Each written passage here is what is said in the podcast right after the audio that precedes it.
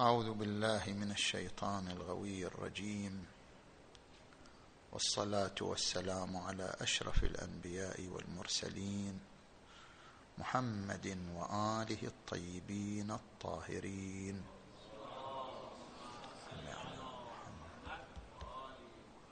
واللعن الدائم على أعدائهم أجمعين إلى قيام يوم الدين. وصل بنا الكلام إلى أدلة النافين حيث إن هناك مجموعة من الأعلام قد بنى على عدم حجية ترتيب الآيات القرآنية. فما هي أدلة النافين لحجية الترتيب الموجود بين أيدي المسلمين بعد ما سبق من عرض أدلة المثبتين لهذه الحجية. المعروف بين المحدثين والمفسرين من الإمامية كالشيخ الصدوق والسيد المرتضى والشيخ الطوسي والشيخ الطبرسي والسيد ابن طاووس والسيد الخوئي. قدست أسرارهم أن الترتيب الموجود للآيات والسور بين أيدي المسلمين حجة لأنه خضع لنظر المعصوم عليه السلام ولو كان نظرا امضائيا.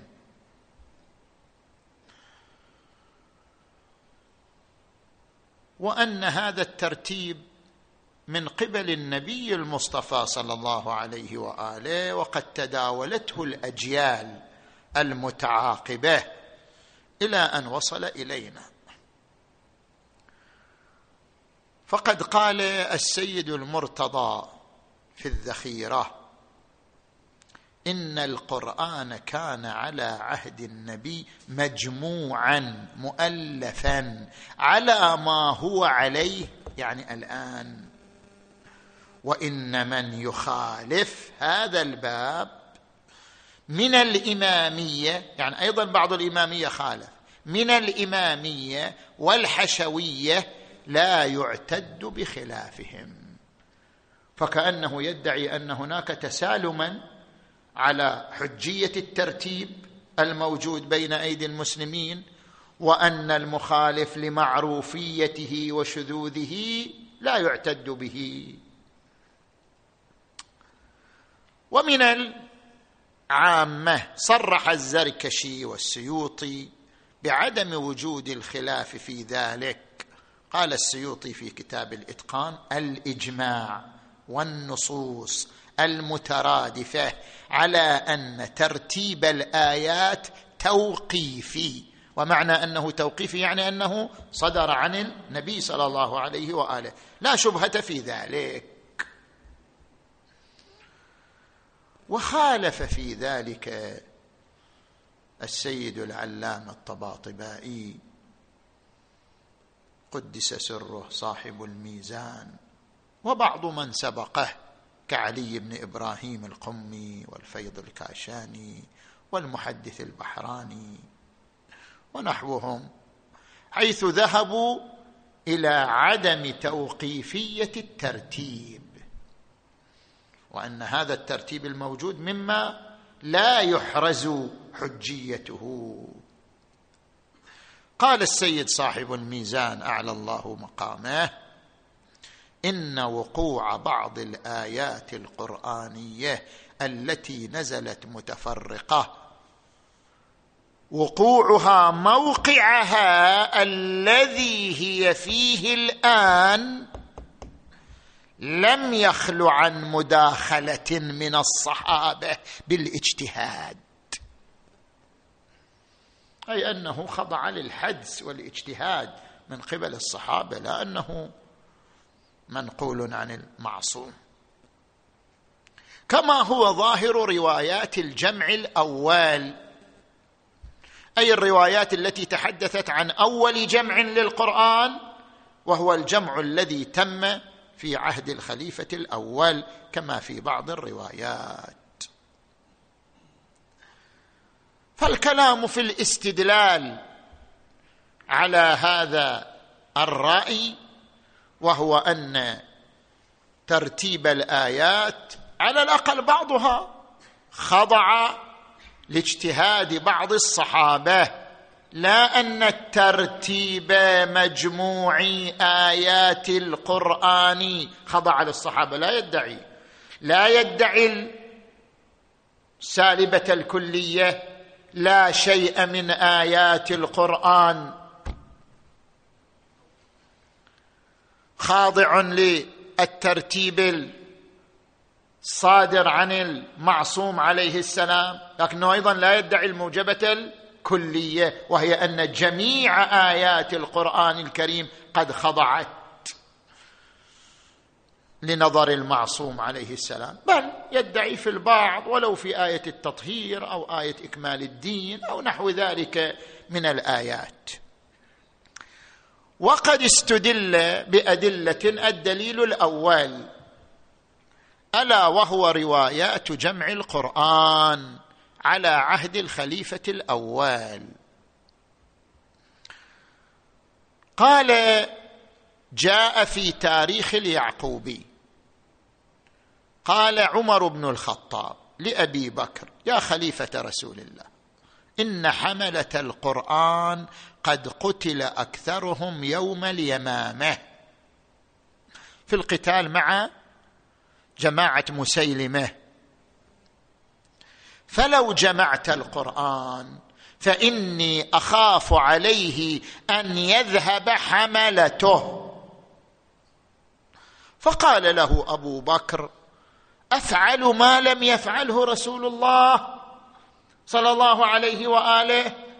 وكأن هذه العبارة ظاهرة في أن القرآن لم لم يجمع على عهد الرسول. ولذلك قال أفعل ما لم يفعله رسول الله صلى الله عليه وآله. فقال له عمر فلم يزل به عمر. يعني يحثه حتى جمعه وكتبه في صحف.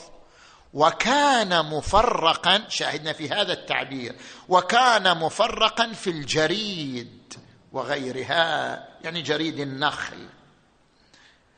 وفي تاريخ أبي الفداء وقتل في قتال مسيلمة جماعة من القراء من المهاجرين والأنصار. ولما رأى أبو بكر كثرة من قتل أمر بجمع القرآن من أفواه الرجال وجريد النخل والجلود يعني جلود الحيوانات. وترك ذلك المكتوب الذي جمع عند حفصة بنت عمر زوج النبي. وعن ابن أبي داود عن طريق يحيى بن عبد الرحمن بن حاطب قال قدم عمر فقال من كان تلقى من رسول الله صلى الله عليه وآله شيئا من القرآن فليات به. وكانوا يكتبون ذلك في الصحف والألواح والعسب. وكان لا يقبل من أحد. يعني ما تدون الآية أو السورة إلا بشاهدين. وكان لا يقبل من أحد شيء حتى يشهد شهيدان. وعنه أيضا عن طريق هشام بن عروة عن أبيه عن أن أبا بكر قال لعمر ولزيد زيد بن ثابت اقعدوا على باب المسجد. فمن جاءكما بشاهدين على شيء من كتاب الله فاكتباه. وفي الإتقان مال السيوطي عن ابن أشتة في المصاحف عن الليث بن سعد قال أول من جمع القرآن أبو بكر. وكتبه زيد زيد بن ثابت. وكان الناس يأتون زيد بن ثابت فكان لا يكتب آية إلا بشاهدي عدل وإن آخر سورة براءة لم يوجد آخر آية من سورة براءة لم يوجد إلا مع أبي خزيمة ابن زيد ابن ثابت. يعني ما عنده شاهدين شاهد واحد فقال اكتبوها. فإن رسول الله صلى الله عليه وآله جعل شهادته بشهادة رجلين. فكتب. وإن عمر أتى بآية الرجم. الشيخ والشيخة فارجموهما. فلم يكتبها لأنه كان وحده. يعني زيد بن ثابت ما قبل الآية من عمر حيث ليس له شنو؟ ليس لها شاهدان.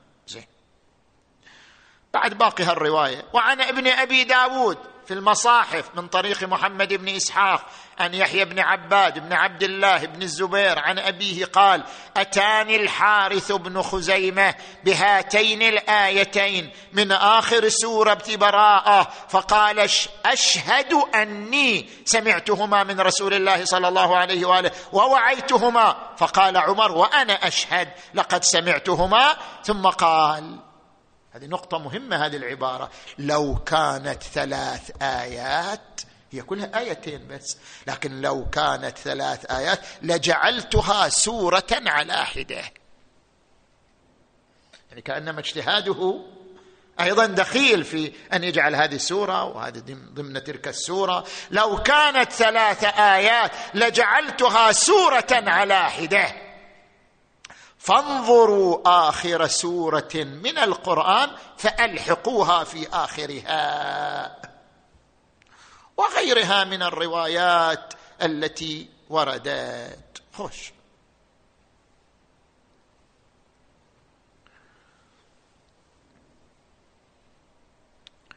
وهنا عدة مناقشات لهذا الاستدلال على عدم حجية ترتيب آيات القرآن الكريم.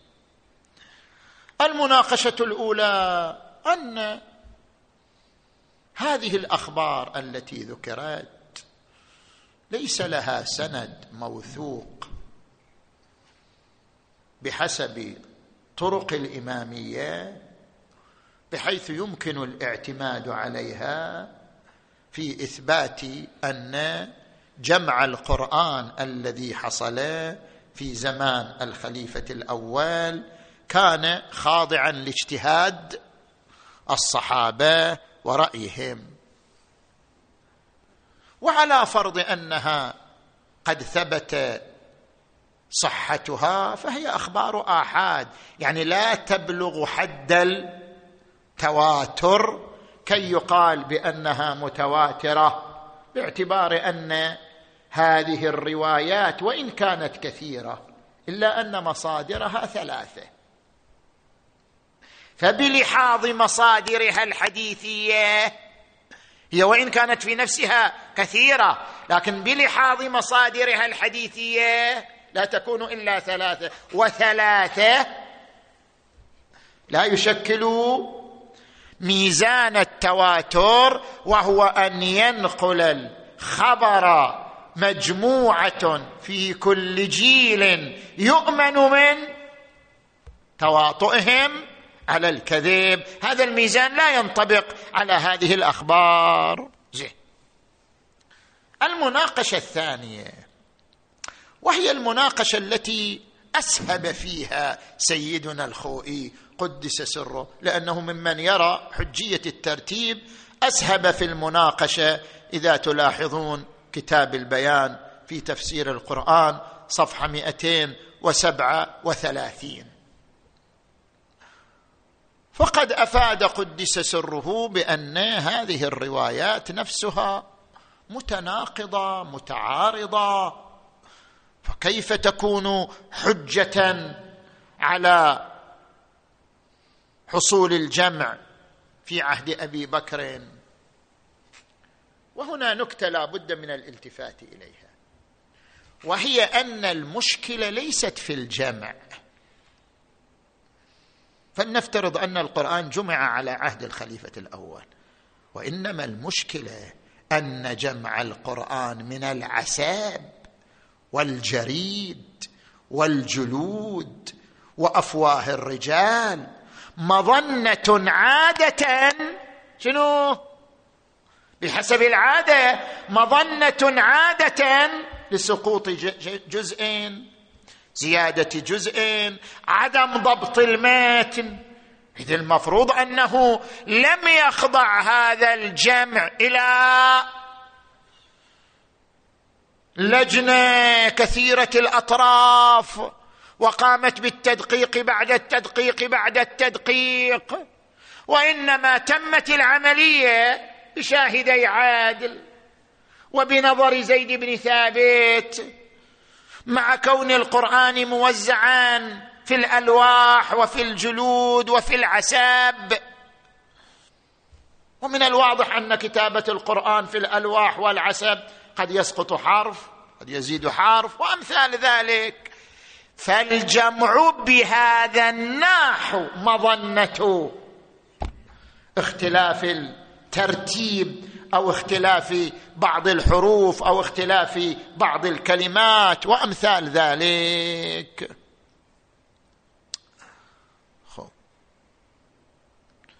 لذلك سيدنا الخوئي قدس سره أفاد بأن هذه الروايات يعني الملاحظة الأولى أن هذه الروايات في نفسها متعارضة.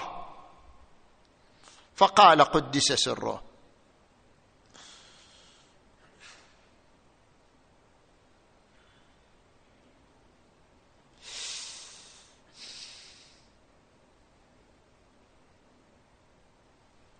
يا الله. بعد أن نقل من هذه الأخبار ما يقارب اثنين وعشرين رواية. قال هذه أهم الروايات. وهي مع أنها أخبار آحاد مخدوشة من جهات. أنها متناقضة في نفسها. فلا يمكن الاعتماد على شيء منها. ومن الجدير بنا أن نشير إلى جملة من تناقضاتها. منها متى جمع القرآن في المصحف؟ فظاهر بعضها أن الجمع كان في عهد عثمان وصريح بعضها أنه جمع في عهد الخليفة الأول وصريح بعض آخر أنها جمعت في عهد عمر. وهذا نحو من التناقض. لكن هذه. يعني هذا الإشكال بمجرده ليس كافيا. لأنه ممكن الجمع بين هذه الروايات باختلاف الغرض. فما حصل في عهد الخليفة الأول كان جمعا للقرآن. إلا أنه أودع بعد جمعه عند حفصة زوجة النبي. صلى الله عليه وآله. وما حصل في زمن الخليفة الثاني كان عبارة عن حصر المصاحف في أربعة كما يظهر من الروايات التي نقلت الجمع في عهد الخليفة الثاني. وإلا فهو مجموع ولكنه جمع القرآن في مصاحف أربعة وألغى غيرها. وما حصل في عهد الخليفة الثالث كان بلحاظ القراءة لا بلحاظ المتن. أي ظاهر الروايات الواردة في جمع الخليفة الثالث أن المسلمين اختلفوا في كيفية في كيفية قراءة القرآن فأراد جمعهم على قراءة واحدة. فلا تنافي بين الروايات من هذه الجهة وهي أن الجمع حصل في عهد الأول أم حصل في عهد الثاني أم حصل في عهد الثالث. زين. هذا التناقض الأول. التناقض الثاني أن بعض الروايات تقول أن أبا بكر فوض إلى زيد الجمع وبعضها يقول أن الجمع إنما تم بشاهدي عادل ولم يفوض إلى زيد حتى أن عمر جاء بآية بآية الرجم فلم يقبل منه. بعضها كذا بعض. هذه المناقشة الثانية أيضا محل تأمل. لما؟ لأن الاختلاف في الجزئيات بين مداليل الروايات لا يسقط حجيتها في المجموع. باعتبار أن لهذه الروايات مدلولين تضمنيين. أحدهما أن الجمع تم في عهد الخليفة الأول من العسب والألواح والأفواه والجريد. هذا مضمون.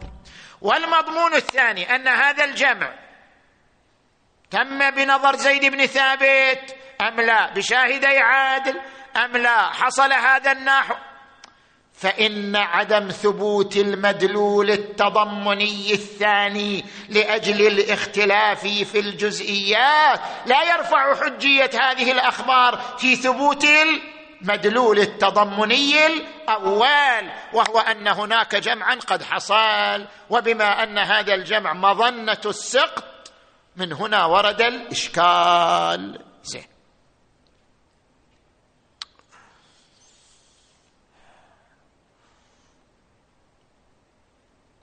المداخلة الثالثة ما ذكره سيدنا الخوي قدس سره أن ظاهر بعض هذه الروايات بقاء شيء من الآيات.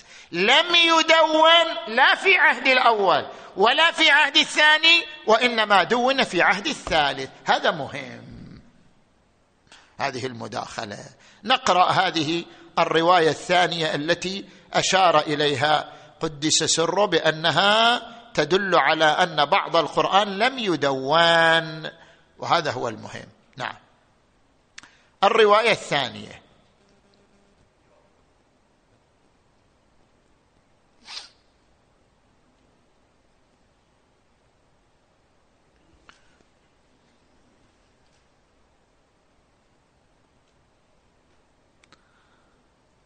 روى ابن, هش روى ابن شهاب أن أنس بن مالك حدثه أن حذيفة بن اليمان قدم على عثمان وكان يغازي أهل الشام يعني كان في غزوة إلى الشام. وكان يغازي أهل الشام في فتح أرمينيا وأذربيجان مع أهل العراق يعني أهل العراق كانوا معه في الغزو في غزو أذربيجان. فأفزع حذيفة فأفزع حذيفة اختلافهم في القراءة. مختلفين في القراءة؟ فقال حذيفة لعثمان يا أمير المؤمنين أدرك هذه الأمة. قبل أن يختلفوا في الكتاب اختلاف اليهود والنصارى فأرسل عثمان إلى حفصة أن أرسلي إلينا المصحف. هذا معناه أن القرآن جمع وأعطي حفصة. أن أرسلي إلينا بالصحف ننسخها في المصاحف ثم نردها إليك. فأرسلت بها حفصة إلى عثمان فأمر زيد بن ثابت وعبد الله بن الزبير وسعيد بن العاص وعبد الرحمن بن الحرث بن هشام فنسخوها في المصاحف. وقال عثمان للرهط القرشيين الثلاثة اللي جمعهم أنتم إذا اختلفتم وزيد بن ثابت في شيء من القرآن فاكتبوه بلسان قريش فإنما نزل بلسانهم ففعلوا حتى إذا نسخوا الصحف في المصاحف رد عثمان الصحف إلى حفصة فأرسل إلى كل أفق بمصحف مما نسخوا وأمر بما سواه شاهد في هذا وأمر بما سواه من القرآن في كل صحيفة أو مصحف أن يحرق. فكأنه استفيد من كلمة أن يحرق. شنو؟ هو وجود اختلاف بين ما جمع وبينما نسخ في عهد عثمان ومع هذا الاختلاف فكيف نقول بأن القرآن جمع في عهد الخليفة الأول ولم يتغير؟ وإنما الذي حصل في عهد الخليفتين مجرد ضبط له والحال بأنه يقول بأن بعضه أحرق. ولكن ظاهر السياق أن وجه الاختلاف بين ما تم في عهد عثمان وما تم قبله والاختلاف في القراءة. فلعل تلك المصاحف التي أمر بحرقها بإحراقها تختلف بحسب اللسان عن لسان القرشيين. ولذلك أراد ضبط القرآن في مقام قراءته بحسب لسان القرشيين.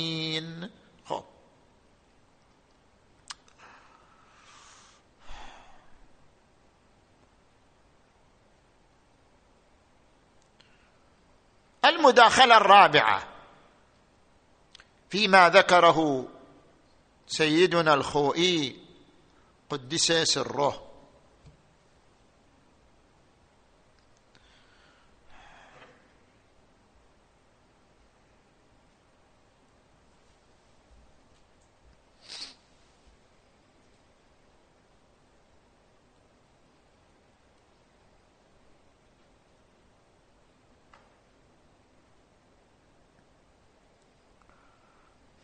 إن هذه الروايات معارضة أو معارضة بما دل على أن القرآن قد جمع وكتب على عهد رسول الله صلى الله عليه وآله.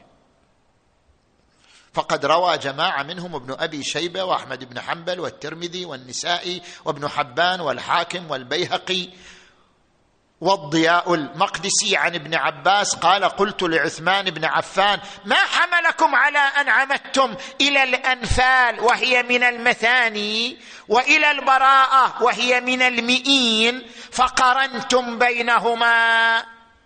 هذا اختلاف في ترتيب السور. يعني شلون الأنفال هي من المثاني وبراءة من المئين؟ جمعتم بينهما خليت هذه بعد هذه. كيف؟ ولم تكتبوا بينهما سطر لا أقل يفصل بينهما وهو بسم الله الرحمن الرحيم. ووضعتموها في السبع الطوال. ما حملكم على ذلك؟ وفعلا أنت تلاحظ بأن هذه السورة متميزة عن السبع الطوال من حيث عدد الآيات. فقال عثمان إن رسول الله صلى الله عليه وآله وسلم كان مما يأتي عليه الزمان يمر زمن ينزل عليه السوره ذات العدد. وكان إذا نزل عليه الشيء تارة تنزل عليه سورة ذات عدد تارة تنزل عليه شيء. يعني بعض الآيات. وكان إذا نزل عليه الشيء يدعو بعض من يكتب عنده. كان عنده كتبة يكتبون. فيقول ضعوا هذا في السورة التي يذكر فيها كذا وكذا. هو يعين وين توضع الآيات. زين؟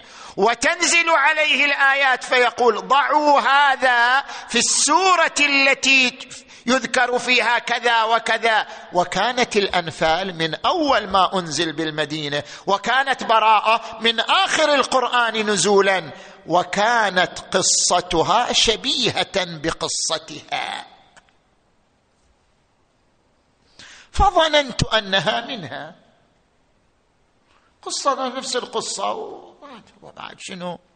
وقبض رسول الله صلى الله عليه وآله وسلم ولم يبين لنا أنها منها. فمن أجل ذلك قرنت بينهما. ولم أكتب بينهما سطر. بسم الله الرحمن الرحيم. ووضعتهما في السبع الطوال. فهذه من الروايات التي استشهد بها سيدنا الخوي قدس سره على أن القرآن تم جمعه في عهد النبي صلى الله عليه وآله مع اشتمالها على هذا الذيل المشكل. وهو أن القرن بين سورة الأنفال وسورة براءة قد تم من قبل الخليفة الثالث. زين. وروى الطبراني وابن عساكر عن الشعبي. قال الشعبي جمع القرآن على عهد رسول الله صلى الله عليه وآله. جمعه ستة من الأنصار. أبي بن كعب زيد بن ثابت معاذ بن جبل أبو الدرداء سعد بن عبيد وأبو زيد. ما فيهم الإمام علي. وكان مجمع ابن جارية قد أخذه يعني أخذ ما جمعه هؤلاء الأربعة إلا سورتين أو ثلاث. وروى قتادة قال سألت أنس بن مالك من جمع القرآن على عهد النبي؟ قال أربعة كلهم من الأنصار أبي بن كعب ومعاذ بن جبل وزيد بن ثابت وأبو زيد. وروى مسروق ذكر عبد الله بن عمر وعبد الله بن مسعود فقال لا أزال أحبه. سمعت النبي صلى الله عليه وآله يقول خذوا القرآن من أربعة عبد الله بن مسعود سالم بن معاذ أبي بن كعب وهذا. وأخرج النساء بسند صحيح عن عبد الله بن عمر جمعت القرآن فقرأت به كل ليلة فبلغ النبي صلى الله عليه وآله وسلم فقال اقرأه في شهر. قرأت به في كل ليلة يعني يقرأ القرآن كله في الليلة الواحدة. ولذلك النبي قال اقرأ في شهر شوي شوي عليك يعني مو هذا يعني. إيه. وغيرها من الروايات. فالملاحظ على هذه المداخلة التي طرحها سيدنا الخوئي قدس سره اولا بأن جمع القرآن على عهد النبي صلى الله عليه وآله. هل بقي في زمن من بعده مع ورود الروايات الدالة على تصدي من بعده لجمع القرآن وأنه كان من الألواح والأفواه والعسب؟ فلنفترض أن القرآن جمع في صحف وكتب في عهد الرسول لكن كتبه من؟ أربعة ومو أكثر. يعني ليس كتابا شائعا بين مسلمين فتصدى الأول خليفة الأول لكتابته. فلا تنافي شنو؟ فلا تنافي بين الطرفين من الروايات. والمهم إثبات أن الجمع الذي صار على عهد النبي هو الذي ثبت في عهد من جاء بعده. هذا الذي نحتاج إلى إثباته. هذه المداخلة الأولى الملاحظة الأولى على مداخلته. الملاحظة الثانية. إذا افترض أن الطرفين من الروايات متعارضان فلم يثبت لنا جمع النبي. تيجي هكذا بعد. الروايات الدالة على أن القرآن قد جمع في عهد النبي معارضة. بالروايات الدالة على جمعه من قبل بعض الخلفاء من بعد. اذا لم يثبت لنا نتيجة المعارضة أن القرآن تم جمعه على عهد النبي المصطفى صلى الله عليه وآله. لا أن ترجح أحد الطرفين من الروايات على غيره. كما ذكرنا نحن في الجلسة السابقة أن روايات العرض الصادرة من الأئمة عليهم السلام ظاهرة في أن الترتيب حجة وإلا لولا حجيته لم يكن لروايات العرض معنان. وإلا مجرد المعارضة بين الطرفين لا يوصلنا إلى نتيجة. وبما أن الوقت قد داهمنا فيأتي الكلام في الجلسة الآتية إن شاء الله تعالى.